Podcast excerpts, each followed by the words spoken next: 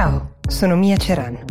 È martedì 27 ottobre 2020 e questo è The Essential, il podcast che ogni giorno vi porta notizie scelte per capire meglio cosa accade in Italia e nel mondo.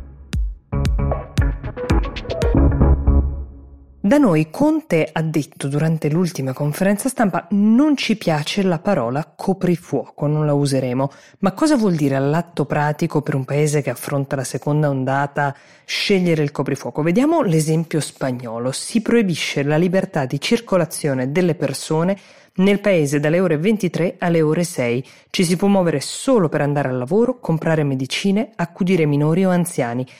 Questa scelta così radicale deriva dai numeri davvero preoccupanti della Spagna, oltre un milione di casi, e richiede la dichiarazione dello stato di emergenza, che deve però passare attraverso il Parlamento. Anche lo spostamento tra regioni ha fatto rilevare un aumento delle infezioni e quindi è stato bloccato.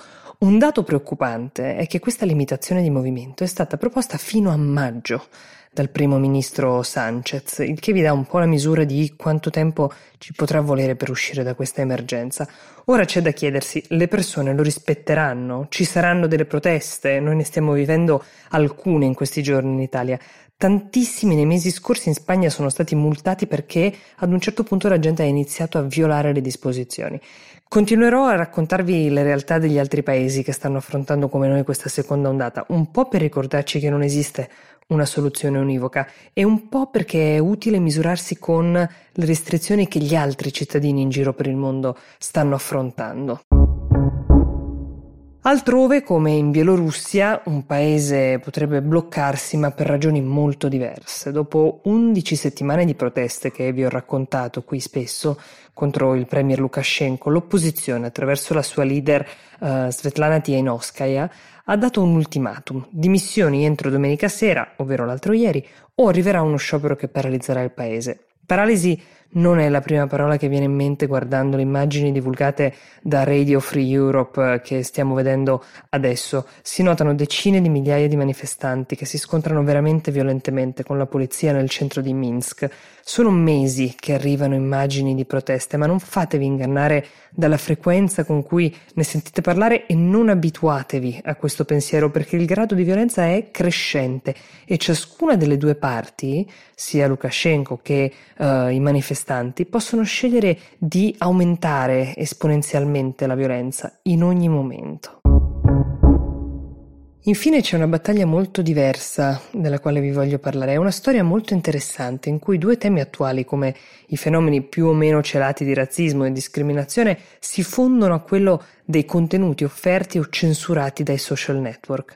Da qualche giorno, anzi da qualche settimana su Instagram e Facebook è partita una rivendicazione, come si usa sempre più frequentemente è accompagnata da un hashtag, che è I want to see Naomi, allora, chi è Naomi?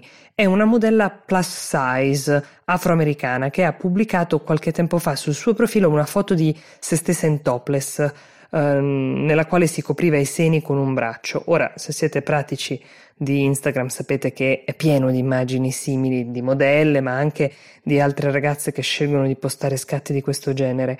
Però Naomi è stata censurata. Instagram ha cancellato la foto spiegando poi che aveva mal interpretato uh, questa immagine perché sembrava a loro avviso che la donna stesse strizzando il seno in un modo un po' provocatorio. Ma qualcosa non torna e Naomi Nicholas Williams ha fatto scattare l'allarme sostenendo di essere stata discriminata perché è afroamericana e di una taglia non conforme al beauty standard dei social network.